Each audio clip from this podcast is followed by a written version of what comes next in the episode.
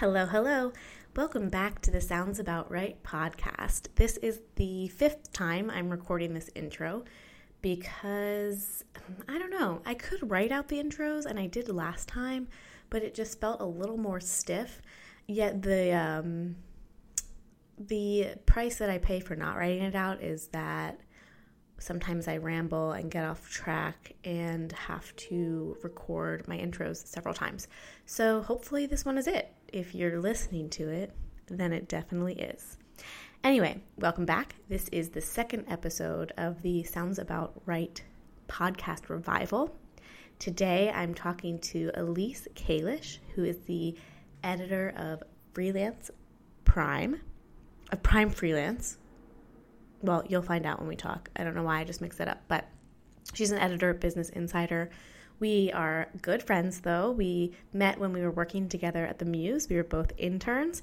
She eventually became a full-time employee on the editorial team there, and I wrote for her for about a year and a half, and now I write for her at Business Insider. But, you know, when I'm not writing for her, when I am, we keep in touch, and it's she's just a really fun person, and we have a we have a great time, um, and I can't wait for you to hear it. And you will in a little bit, but before I dive in, I'm trying something new. I wanted to start sharing some, some things that I'm reading with you. I've had a really hard time reading during this quarantine, which I'm sure I'll talk about on several of the upcoming episodes.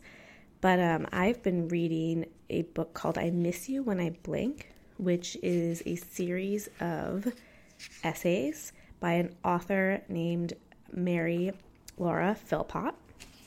I think I just randomly saw it in, in the store one day, um, but I'm just going to read a quick paragraph, something that stuck with me.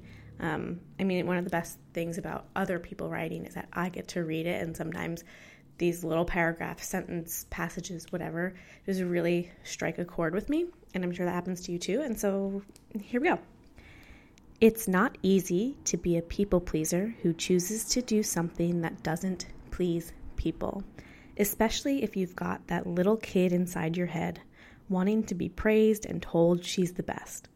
But sometimes you have to do the thing you have to do, even if it makes people mad, even if it makes you feel like you've lost the support of people you want in your corner, even if it feels like some people are giving you a big fat F instead of an A plus.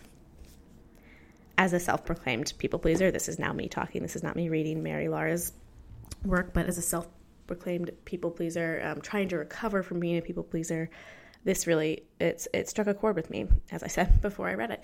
So let me know if you liked it too, and pick up Laura's book of essays, Mary Laura's book of essays, if you're looking for something to read, preferably from your indie bookstore. I know a lot of them are doing shipping, um, and I hope that you also enjoyed the sound of the me opening and closing my library book, um, because it is a joy to my ears, and it sounds even better over the mic, so I don't even know if you can hear it, but if you can, I hope you enjoyed it.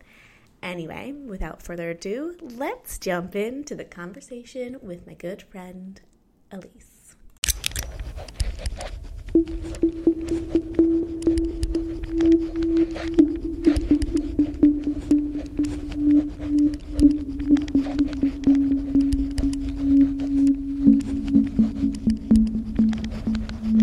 Hi, Elise. Welcome to Sounds About Right.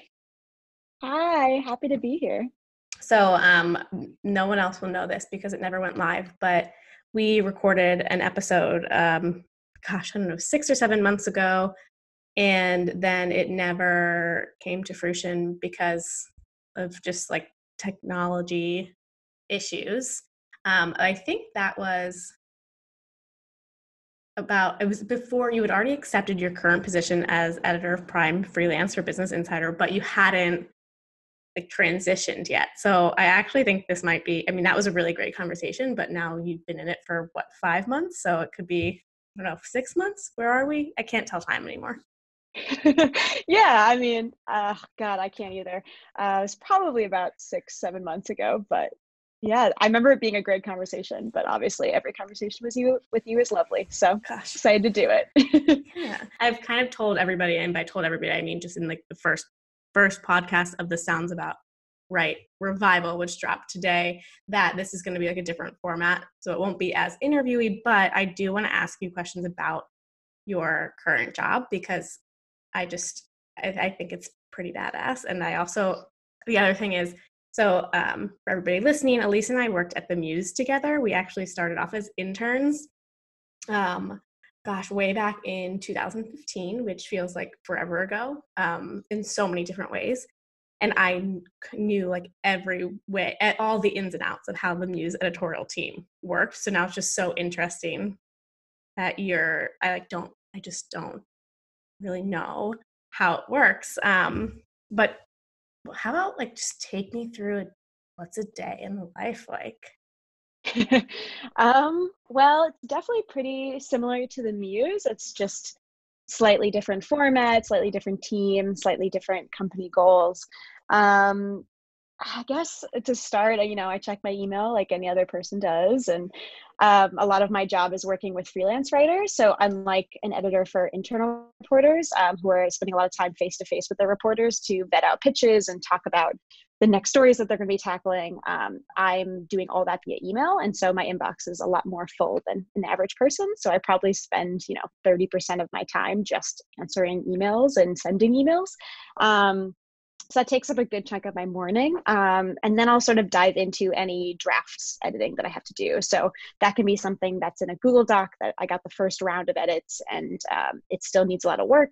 Uh, or it could be something that's already in our company C M S, which is a content management system that every company has to upload their articles to the internet.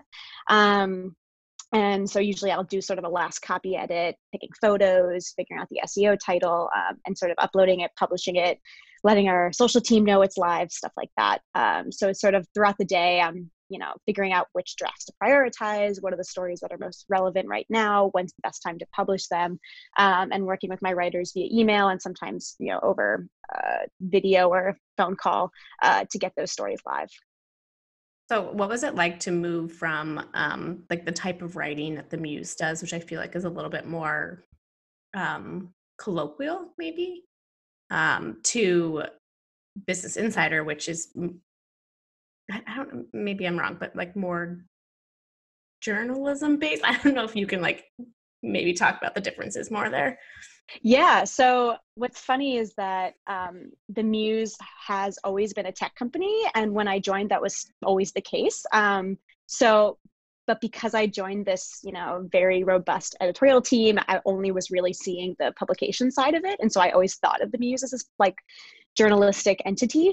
Um, but the reality of what it was, is we were driving uh, people to the site to use our other tech products, essentially. And so um, a lot of my job wasn't really about covering anything and everything in the space, um, any sort of news that was relevant to people. It was a very specific kind of content, in this case, career advice, uh, that we were trying to tackle. Um, versus with Business Insider, you know, it's very much a news organization. So there are sort of no boundaries of where a story can go. The reality of it is, because there's so much you could cover at any given time, you have to figure out what's the best thing to prioritize. And so um, there's definitely, I'm busier every day than I ever was at the Muse, just because, you know, the limits doesn't exist, as they would say in Mean Girls. Um, so yeah, so I, you know, I'm just, I'm always busy and I'm always trying to figure out like where my attention should be, and it's exciting and motivating, but it's also, you know, it's an easy way to burn out. So I try to find that balance and um, do the best I can. Yeah, I mean, especially with the type of content that we're talking about right now, um, when there's such a big international crisis going on, it's just like, um, I don't want to say the same type of content, but it's about the same topic, and the amount of number, just, I say this because I alone have written five um, COVID nineteen related articles for you in the past three weeks. I honestly feel like I, I wrote that first one like eight years ago. That's what it feels like. Um, it was literally three, it was three weeks ago. It was, it was three weeks ago. It was three weeks ago. And it was like, how to keep your office calm. And now it's like, no one's in the office. There is, actually, the, the office does not exist anymore. The office does not exist. Neither does the limit. Um, but it's like the amount of times that I, that I've written the, um, like the fatalities and the number of cases and like the symptoms and whatever, and that's only five, and you're getting this from like so many people, and then having to like read that and reprocess that. And like, I mean, I'm sure you come become numb to it in a way, because it just becomes like stats and figures that you have to get through. Yeah, I mean, I definitely, part of being a journalist is knowing when to separate work and life, but the reality of it is like you're reading the news all day, every day, and it's affecting your work and your life. And so figuring out that boundary is really tough. Um, I, I think numb isn't the right word, but I definitely feel like because I'm reading so much content every day about COVID nineteen, it just, I feel like I, I have a good understanding of the facts. And so I'm seeing it from a very like journalistic standpoint of like, what's the next point of the story? How can we move that forward?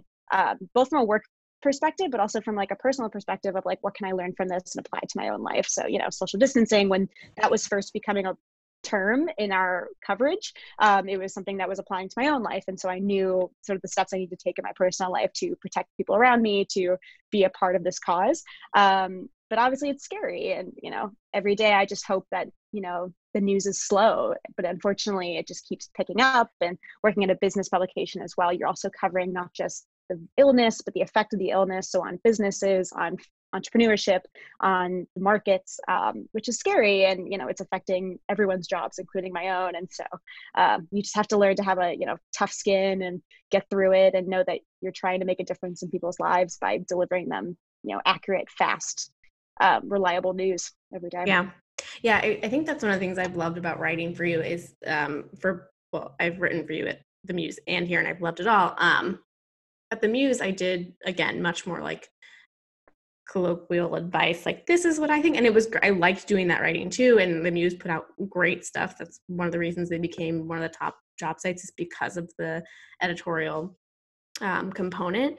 Um, but with the type of writing I'm doing for Business Insider, I have to know my shit. And I mean, I'm, so I have to learn. And so it's like, it's just really neat. Again, it's, it, it's hard to read some of this stuff over and over again, but it's, it feels good to know what I'm talking about, not just in what I'm writing now, but outside of it too. Like I feel informed, and I mean, having to write about it. And then I'm so afraid of like saying the wrong thing, um, or like putting the wrong facts out there, that I really dive into it. So that's, I, that's a part of journalism I, ne- I didn't think I would like, because when I went to school, I was like, oh, I, I want to do journalism. Oh, it's, it's just politics. And I don't want to do politics. So then I, I like never thought about journalism again. Yeah. Well, yeah. I mean, I think what's great is journalism has expanded so much too. Like, I mean, for example, just sort of off topic, uh, we just launched a digital culture desk, and that didn't exist ten years ago because TikTok and Snapchat and all of these apps weren't a thing. And so, you know, these bigger beats come out, and suddenly you realize the news isn't just about, you know, the basic politics business. It's it's about so much more than that. Right. So, yeah. I want I want to like go on that tangent for a second and ask you if you're a TikToker. Oh, I do not have TikTok. Um, full disclosure, I don't love that it's a Chinese app, and uh, I read too much news about how Chinese surveillance is a thing, and you know, sort of the ramifications of that. Um, but I love TikToks. I think they're really interesting. I see them on Twitter all the time. I see them on Instagram. Um, I think it's really cool what these kids come up with. Um, so it's, it's certainly entertaining. But. Yeah, I I don't think I'll ever be a content creator on TikTok, because I. I, I don't know. I feel like I recently learned my lesson with Instagram, where it was just like such a rat race to keep up. And then you're always thinking about like, what should I put on it? And it's just like so much time thinking about what you should put on your phone. I don't like it, but I have the app on my phone simply because I sometimes see the TikToks posted on Instagram or Twitter or anywhere else online. I'm like, I want to watch that one. And then every time I have to go download it. But I, I like have been pretty good about, I, I don't actually open the app. Um, I feel, I feel like I've, we've finally passed in that generation of being older where it's like, oh, that new app, like not, we're not going to do that. I, but it's also like kind of cool to think, I, I remember thinking what else could come out that like people like more than Instagram. I couldn't think of anything. And now TikTok's here. So now I'm like, what else, what's going to come out next that people like more than TikTok? I know, it's exciting. And I, I don't know. I think what's also cool is TikTok is what the second version of basically what Vine was. And so it's cool that these apps are sort of coming back, you know, these legacy mm-hmm. apps that people loved and had sort of a cult following. Like I loved Vines. And so it is yeah. cool that that's coming back for the younger generation. Um, I, it's also cool, like how creative people have gotten. Um, I was just going to say like the Washington Post has like a fabulous TikTok, and you know, that's a prestigious news organization, and they have just the most hilarious TikToks I've ever seen. So the Washington Post has a very special place in my heart just because I lived in D C um, for so long, and I rarely read it, but I, they had um, their little like tiny version that they would give out by the um, metros called the Express. And I got it every day from my Express guy at the metro station. And I read almost all of it. It had a horoscope section. I loved it. And then they recently like shut it down this year, and I really mourned it, even though I haven't lived in D C for two years. But anyway, I love the Washington Post. Um, and it's, I think actually TikTok was called Musical.ly before. Yeah, either that or they were two separate apps. I don't. And they like merged. You know, yeah, I think one of them bought the other or something like that. Um, but yeah, it sort of originally started as like music videos, which it still kind of is, but I think people have gotten a lot more creative yeah. in what they can do with it. All right. Well, enough of me hijacking this conversation with TikTok. I want to go back to all the pitches that you get in your inbox. And I want to talk about what's a good pitch for you, because I recently had to like kind of work with somebody who was pitching you, and I got their original try, which it was their first time ever pitching any organization. But I was like, oh my gosh, this is what she deals with all the time times three hundred. Yeah, it's uh it's fun. No, I think I, I like get to work with like a lot of really fun writers and a lot of not so fun writers. It's just a balance of the working world. Um, yeah, what makes a good pitch is what you were mm-hmm. curious about. Uh, let's see. So first off is, you know, respecting my time. So obviously, like I said, I have a very busy inbox, and a lot of my job is vetting pitches. But a lot of my job is, you know, working offline and editing and collaborating with my team. So I have a lot of things to do every day. Um, so, you know, respecting my time in the sense that your email is respectful. Um, it is clear, concise, uh, overall sort of delivers on what you're trying to get across to me. Um, I get a lot of writers, for example, that'll email me and say, you know, what are your rates? Or, um, you know, what can I pitch you? Or I'm good at these X Y Z topics. And, you know, first of all, I think it's great to ask for rates. That's something every freelancer should be comfortable doing.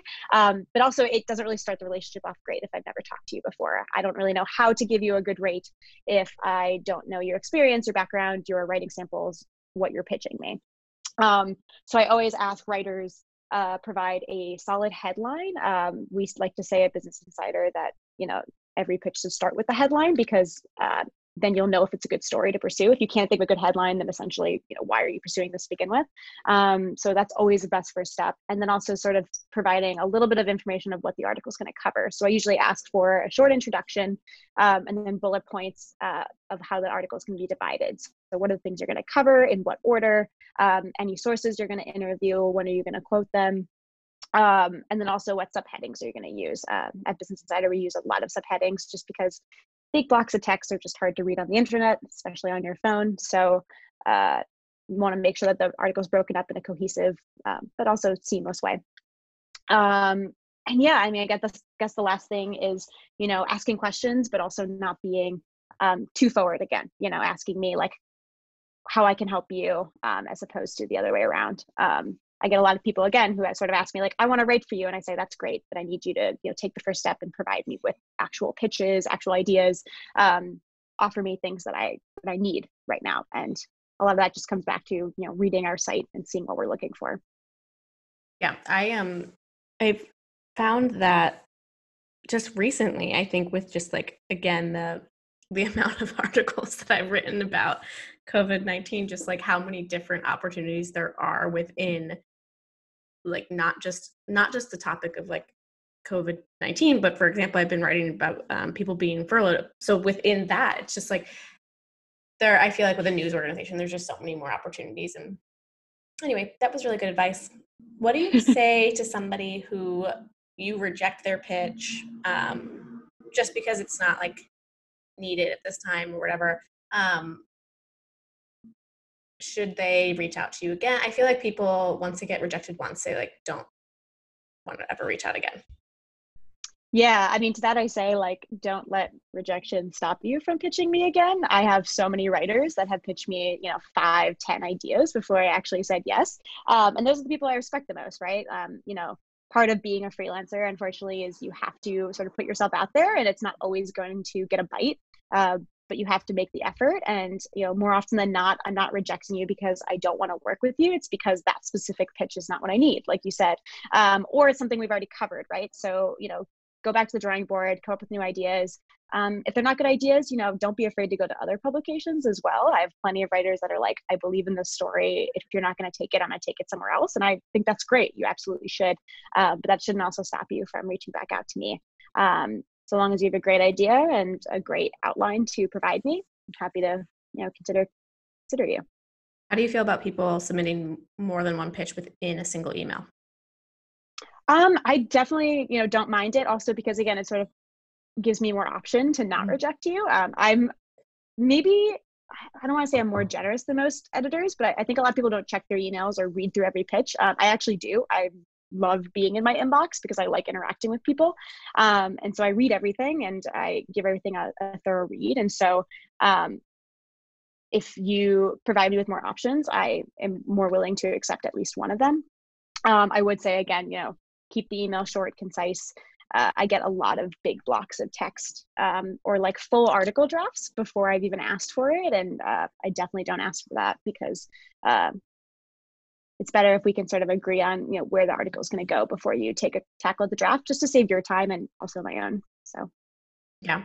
Um, one of the things that I started doing with you, well, actually, I'll get to this later because I would just want to transition to like, okay, so you people pitch. Sometimes you say yes, sometimes you say no. So the people you say yes to, those are your writers. What are your, like, what are you looking for in your writers? Like, what are the top three to five things? Yeah. Um, I mean, number one is like take feedback. And if you don't understand the feedback, ask questions. Cause I get a lot of writers where, um, they're just like okay writers, or maybe they're still trying to figure out the B I style. They've only written for us once. Um, and I give them a lot of notes and I try to be as thorough as I can and give them feedback so that people learn and, you know, get better. And so then I'm not wasting anyone's time the next time around. Um, and I'll give a lot of feedback, and then writers will come back with a second draft for another article, and they'll they won't apply any of the feedback I provided before, whether it's stylistic changes, just general like feedback about how to interview sources, how to quote sources, how to quote stats, whatever. Um, and so that's really frustrating because, you know, it, it's constantly delivering the same feedback to the same person. I, I wonder if this person's even like making any effort with me, and uh, is it really worth my time? And it, you know, makes for longer editing time, which just delays everything on my end. Um, so that's number one.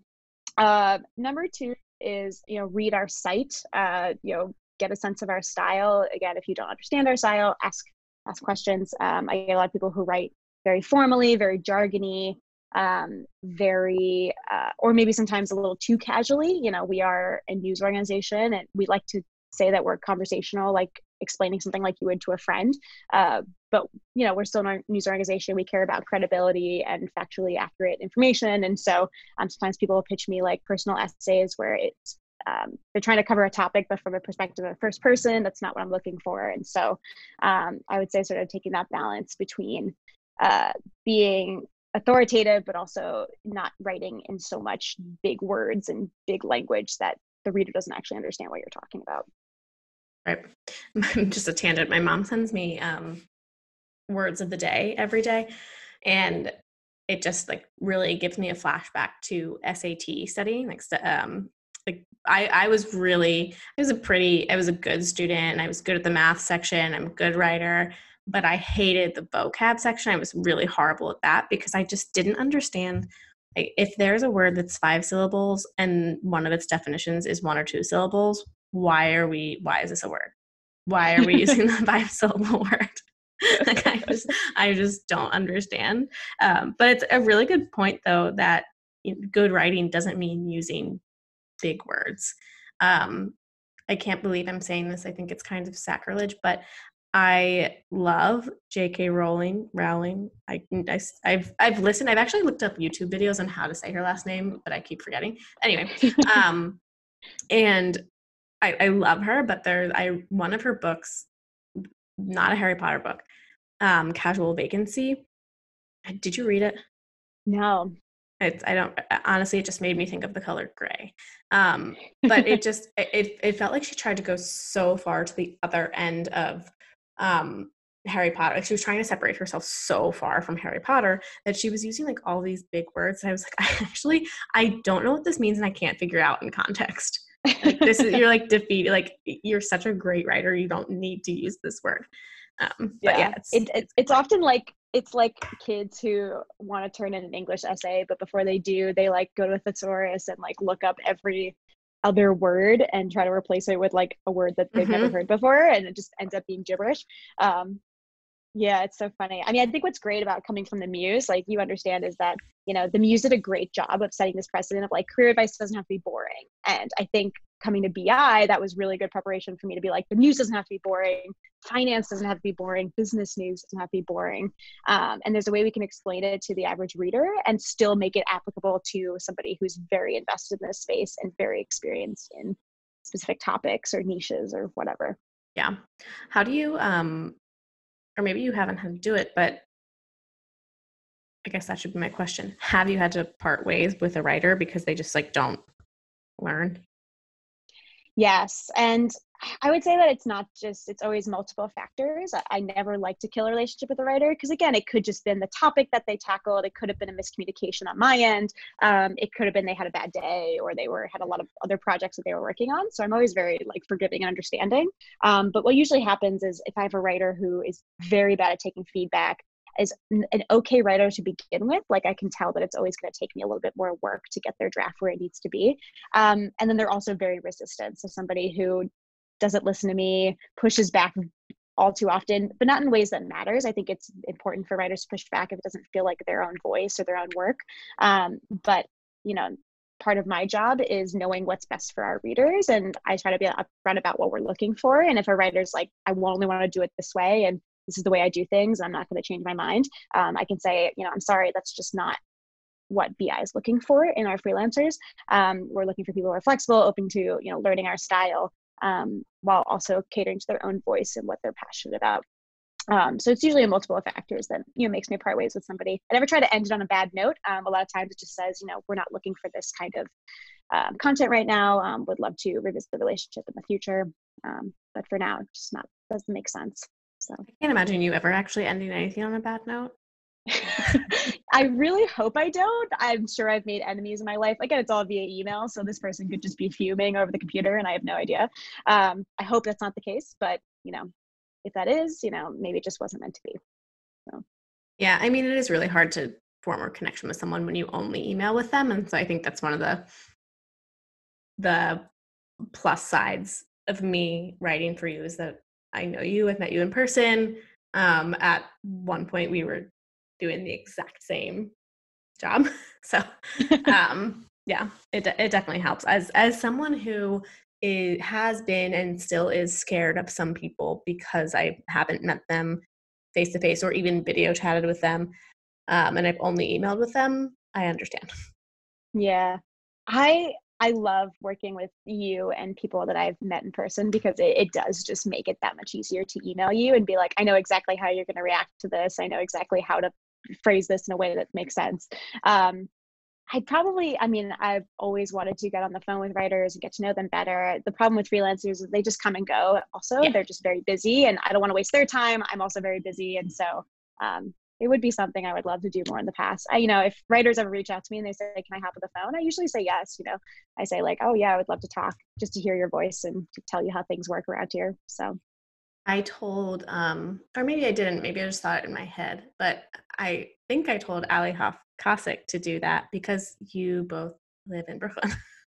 Oh yeah, I definitely, I have to catch up with her. I also don't know a lot of people in Brooklyn, so would love to make a yeah. new friend. I don't know if she'll be there. I think she might be moving to Philly soon, but um, it, I mean, you're all quarantined, so I don't know if she's going anywhere anytime soon. Um, you should also meet her golden retriever, Irv. Oh, That sounds amazing. I need That's a dog amazing. in my life, so He's I might amazing. steal him though. That's the problem. Oh, I mean, I she I don't think she would let you. Um, you could okay. try. You could try. I don't know how long. No, I res- I respect dog owners. Take territorial of their dogs. It'd be the same way if they, if I had a dog. So he's very cute. Um, now I've gone off on the Allie Hoff Cossack tangent and lost my train of thought. But oh, this is my last like burning question about your current job. What makes something be prime and versus not prime? Is that a that- secret? Are you allowed to tell? It is kind of a secret. Yeah, I think wow. because, because a lot of times it's a decision that's made last minute. Mm. Um, and it, I, yeah, I think one thing we do sort of t- talk about externally is it's just a different audience. I think a lot of people see paywall and they're like, it's premium content. Um, but at B I and even Insider, like all of our content is supposed to be premium. You know, we take all of our editorial seriously at every part of the company. And so, um, the reporting isn't any different. The quality isn't any different. It's just serving a different audience. So our prime audience is mostly professionals, mostly uh, more senior level executives, people who are reading business news every day. And they're very much looking for investment advice, finance advice, career advice, um, advice on how to live a luxurious lifestyle. Um, and so that's what that content caters toward. Um, so that's sort of what makes a prime article. You could probably see that pattern across the site. Um, But yeah, it's it's a fun challenge for me. Unfortunately, I, I can't really give a straight answer because it is something that sort of happens often That's later fine. in the process. Yeah, I just I just have to laugh because I um every time that I work with a source and then I tell them the article's live, if it's prime, I'm like, by the way, this is prime. I unfortunately don't have a way. Like I I can't like give you a login, but there is an option to try like a one dollar um one month trial, like if you want to see it. And most of the time they either have an account because they're in P R, so it makes sense for them. Um, or they're like, cool, great, this is awesome. And sometimes um, I get a little bit of pushback, but I mean, it's not, not a lot. I got one time where a person asked me like, can you send us a P D F copy? And I was like, I don't even know. I would have to like copy and paste that, put it in a Word doc, turn it into a P D F. So that takes me time. And no, I, I actually think I would get in trouble for that. Um, and I'm going to tell you this story only because my dad redeemed himself by surprising me and uh, buying himself a, a Prime account for the for the whole year. He's very excited. But before he did that, I sent him like the first article I did on um, COVID nineteen because my dad, he's in administration at a hospital. So he's like just like, working all the time, like trying to protect his people on the front line and, and make sure patients are getting what they need. And I mean, everyone knows what's going on. It's such a shit show. And he's trying to like, um, at least help his hospital. Um, and he was like, I don't want to sign up for this one dollar trial. It, it wasn't the money. He just like didn't want to sign up for it because he didn't want to like forget to not to like unsubscribe after a month. And I was like, okay, Dad, I'll do this for you, but no one else, like you can't share this. So I just like put it into a Word doc for him. I said, you can't share this. I'm really not supposed to do this, but like, you're my dad and you want to read it. And then I got an email where he's forwarded it to twenty people. And I'm like, great. Now I'm going to get sued. No, I mean, look, people do it all the time. I mean, I do it with like the New York Times and Washington yeah. Post and Wall Street Journal. Like everyone has a paywall. Like they're annoying for everyone. Like I totally get it. Um, I would hope that people pay for good journalism, but I also understand that not everyone needs a subscription to a business publication. I, I totally get that. None of my family has subscribed yet. Um, they keep waiting for the moment where they're like, tell us the article that you want us to subscribe to to help with your like monthly goals. And I was like, that's very kind of you, um, but also you should just subscribe. Um, so I, I get it. I'm like definitely not offended. I'm not going to hold it against you. And he did sign up for a full year. I'm so proud. Please thank him for me. I will. Um, yeah, it's it's just. I mean, it's. I, I think obviously I'm a, I'm a writer, so I understand the the paywalls, especially with like the way that print media has gone. Like, publications need to. I don't know. I get it. Um, I just thought it was funny. That's funny. Um, are you doing any writing of your own, or do you plan to? Do you want to? Do you miss it? I do miss it. I um, I'm trying to figure out my place. Like I, I'm still getting settled in this job, and I, I love being an editor, and it takes up mm-hmm. all of my days, every day, is five days a week. Um, but I, I've done a couple writing, like a couple articles for B I, and that's oh, been cool. really fun. Um, I'm definitely like rusty. I wish I did more of it. Um, I would love to do more on the job. Um, it's something that hopefully I'll shoot for as I get more settled. Um, but honestly, after like a long day of work, I just want to do anything else but write, yeah. um, or read content. Um, so try to spend my time on other hobbies. I took an Italian class uh, starting last week. So um, that was fun. I love so. that. Where are you taking it? Like online? So Well, so it was supposed to be an in, in-person class. There's this um, Italian school in the West Village in New York City where I live. Um, and uh, it's like a small course. It's taught by someone who's from Italy. Um, but of course, with covid nineteen, can't go in person. So she started doing it on Zoom, which is really fun. So I love that. Yeah. Um, I, I said this in last episode too, but I'm like such a lifelong learner and always have... Um, these grand ideas of taking classes, but then just get so overwhelmed by the like how many there are um that I never sign up. I should figure out something that I really want to do and then do it. It's hard. I mean, I was I've been telling myself I was going to take Italian lessons for four years. The only reason I did it this year was because I was planning to go to Italy in June, and so I was like, oh, I can like take it right before I go, and then I'll be like refreshed from when I used to study in college. Um, But obviously that's not happening, but I'm glad I still went through with it. Still worth it, I think. I love it. When you go, I want to hear all about where you go. I I'll love tell you I all about it. So what are you doing with your quarantine time? We're keeping, yeah, keeping the time passing. Uh, we've been watching a lot of Netflix, um, a lot of other television. um, Uh, we've been trying to get out of the house like once a day. He goes on runs. I we went to the grocery store today, um, which is always an experience during quarantine because yeah. the lines are so interesting. It's just such a like weird experience. Um, yeah, and then I have my classes two days a week, so that keeps me busy at least. I need specifics about what you're watching. Oh, let's see. So this weekend we finished Love is Blind and Tiger King, which are both wild television. Totally recommend both of them. Um, we, I think, binged both of them in one sitting or a couple sittings. Um, and then I started Hunters a couple days ago on Amazon. It's super good. Uh, very well done. It's like executive produced by uh, Jordan Peele, which who's obviously a genius. Um, it's just, it's really interesting story. So. Is that the one about like Nazi hunters? Yes. Yeah. Essentially like in the seventies, uh, where all these Nazis were sort of hiding out in America because the government brought them over for, to help get the U S to the moon during the Soviet war, whatever. So uh, yeah, it's got a great cast. It's got like Al Pacino, Carol Kane, uh, the guy from How I Met Your Mother, Ted Mosby, big fan of his. So Ted Mosby. it's, it's like so hard to imagine him in I'm, I'm guessing it's a ser- more serious role. Super serious. Well, the funny thing is his character is, uh, he's like a B-list actor. His name's Lonnie Flash. Uh, and he is just ridiculous. He's got like these big sideburns and he tries to like overact everything. Um, but he's like one of the Nazi hunters and it's awesome. This is like, I think the third or fourth time I've heard somebody say that they've started watching The Hunters or just finished The Hunters in the past couple weeks. And I, so I think that it's definitely something that I need to watch. Um, Chris and I, we actually finished Love is Blind like right before uh, everything like shit hit the fan. I was already kind of social distancing. I'm a really early adopter. I walked into his like work party the night before Portland, the night before Maine had their first case, I think.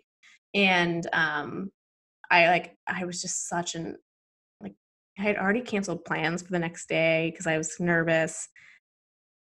And nobody else was doing it. People were like, were like, okay, whatever. Like, if that's how you, if that's how you feel. Um, but I right. walked into his party, and I think the first thing I said, I didn't even see him. I didn't even know these people, but I was like, you guys are standing way too close to each other. And then, and then I made somebody like elbow bump me instead of shaking my hand. So honestly, I'm like, look at me now. Yeah, you showed look them. Everyone's now. Doing it now. Yeah, you were uh, ahead of the times. I am social distancing. social distancing trendsetter. Um, but yeah, so we fin- I think we finished it that weekend. Um, I, I yeah, I we I don't know if I would have kept watching it if Chris hadn't been as into it, but it was really intriguing to see him, like, which characters he liked and which characters he rooted against. He was really disappointed in um what the heck is her name? Kenny and Kelly. Yeah. He was very disappointed in Kelly to this day. He's like, um, I don't know. He just, like, we haven't watched it for like two weeks, which in in, in COVID nineteen times literally seems like three months. But he's like, down with, down with Kelly.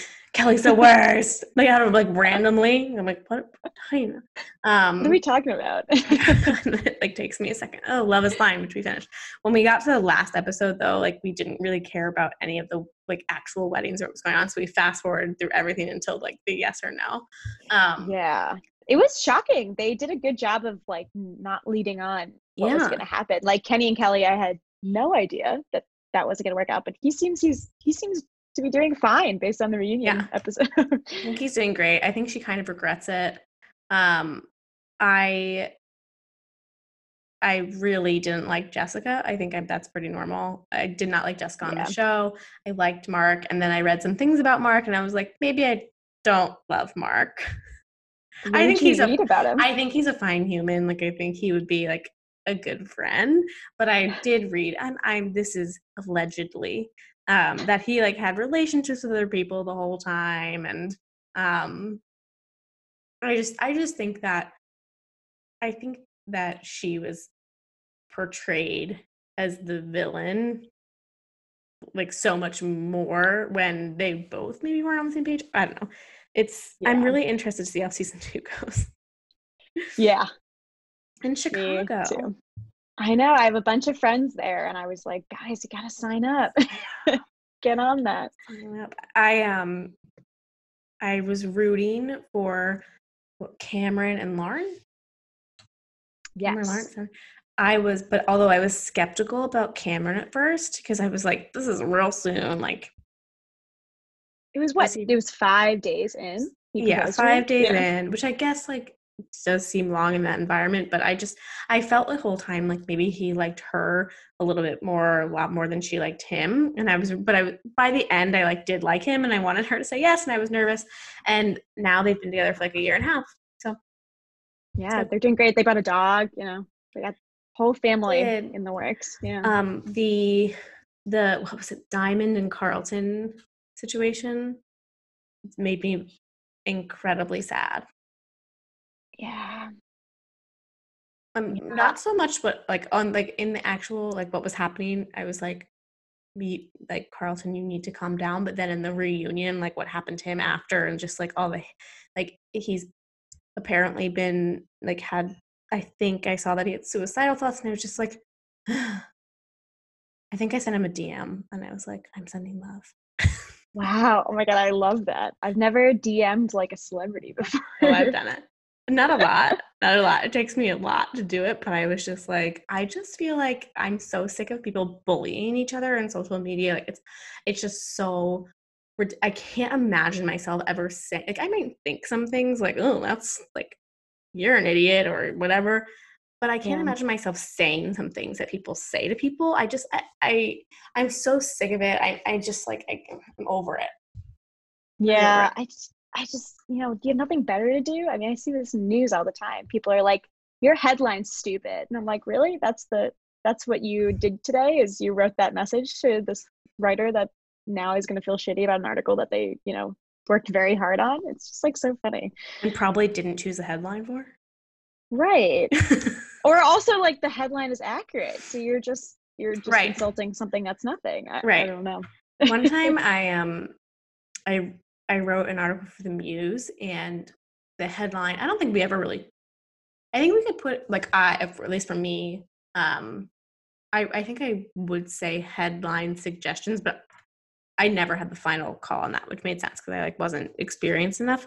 Um, And the headline was something about like how to not go crazy or how to not think you're crazy. Something, it had the word crazy in the, in the headline, which is a word that I had not used throughout. And like crazy can in some, um, in some areas of the country be not areas of the country, but like in, with some people, it can be a really controversial word because it's like, it, um, stigmatizes mental health, um, and, and whatever. And then on the other hand, it's like just such, it's like, um, what other word do you use besides like, right. I feel crazy, or, you know, I, it's, it's yeah. such a, it's such a controversial, controversial word. Um, and I had a friend like reach out to me about it and like kind of berate me for, for it. And I was like, I didn't choose that headline. Yeah, like, so sorry you feel that way. Don't have any say in it. I love that you think that I just press publish on everything that I write. Um, but, yeah. yeah. So, um, do you think that Carol killed her husband? Definitely killed her husband. I am definitely in the camp of killed her husband. I even had this conversation with a coworker today who was like sending me articles about like, oh, but like she's denying it, and I was like, but she did it. Like, why? Well, like, why wouldn't she deny it? Right. Also, none of what she said was convincing at all. At all. Yeah, I, um, I do agree with her. She said one thing about how the the documentary did not um did not talk enough about like how badly the tigers are treated in some of these zoos. And I agree with that, although I would then counter with that wasn't the main point of the documentary. Like, yeah, the, I read the, I, I read an article. It was actually like, I was trying to figure out like, how do these filmmakers like find this story? And classic journalists, like, I want to know how they got to the root of it.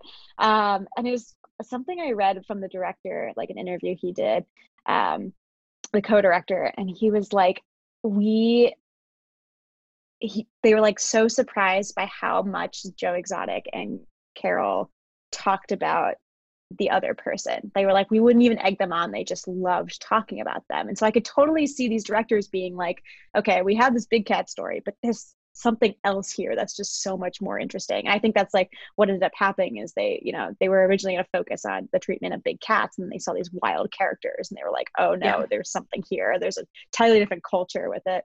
Um, You could also argue that Carol didn't treat her cats very well. They were all in cages. So well, exactly. That's why like I she rubbed me wrong from like the moment she came. Well, maybe not right away, but as soon as I saw like, oh wait, you're but wait, you're keeping your cats in cages too, and you're letting people pay you to come through and look at them. Like I just I understand there were some differences in that she didn't breed them and she didn't have like people couldn't pay to take pictures with cubs, and then she wasn't like euthanizing them. I understand that difference, but other than that, this seemed exactly the same to me. And, and, and like if if I were Carol and I wanted to like have a place that was a sanctuary for big cats, which I think there is actually a really good one in um one of the Carolinas, um, mm. which it. It blows my mind that there are five thousand to ten thousand tigers in the United States of America, or maybe on the continent, um, but there are only four thousand actually in the wild. Like that, that blows my mind. Um, yeah. But if I were Carol, like I feel like that that's like you don't. I understand she needs money, but that's where you go to like you get. You, you fundraise and, and she didn't pay, like she just had volunteers. She didn't pay anyone. I don't know. She just like rubbed me the wrong way. And it looked like they never weeded or anything. I, I just like make nicer, make nicer properties for your tigers.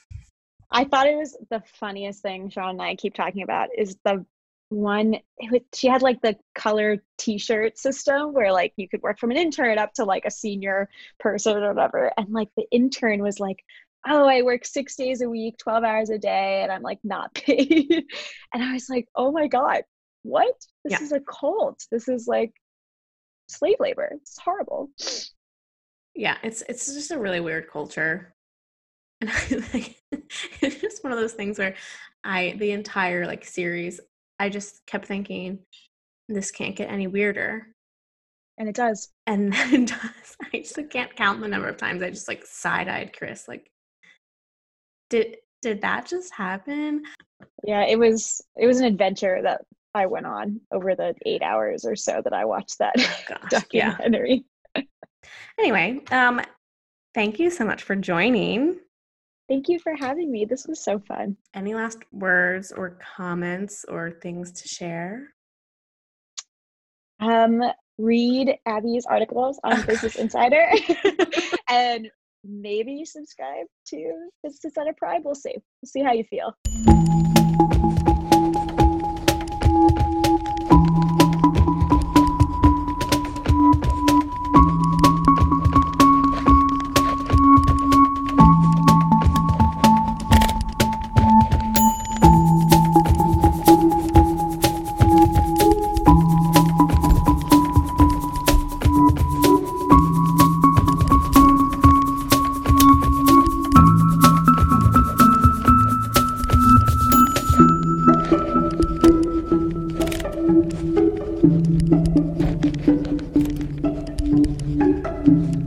Thank you.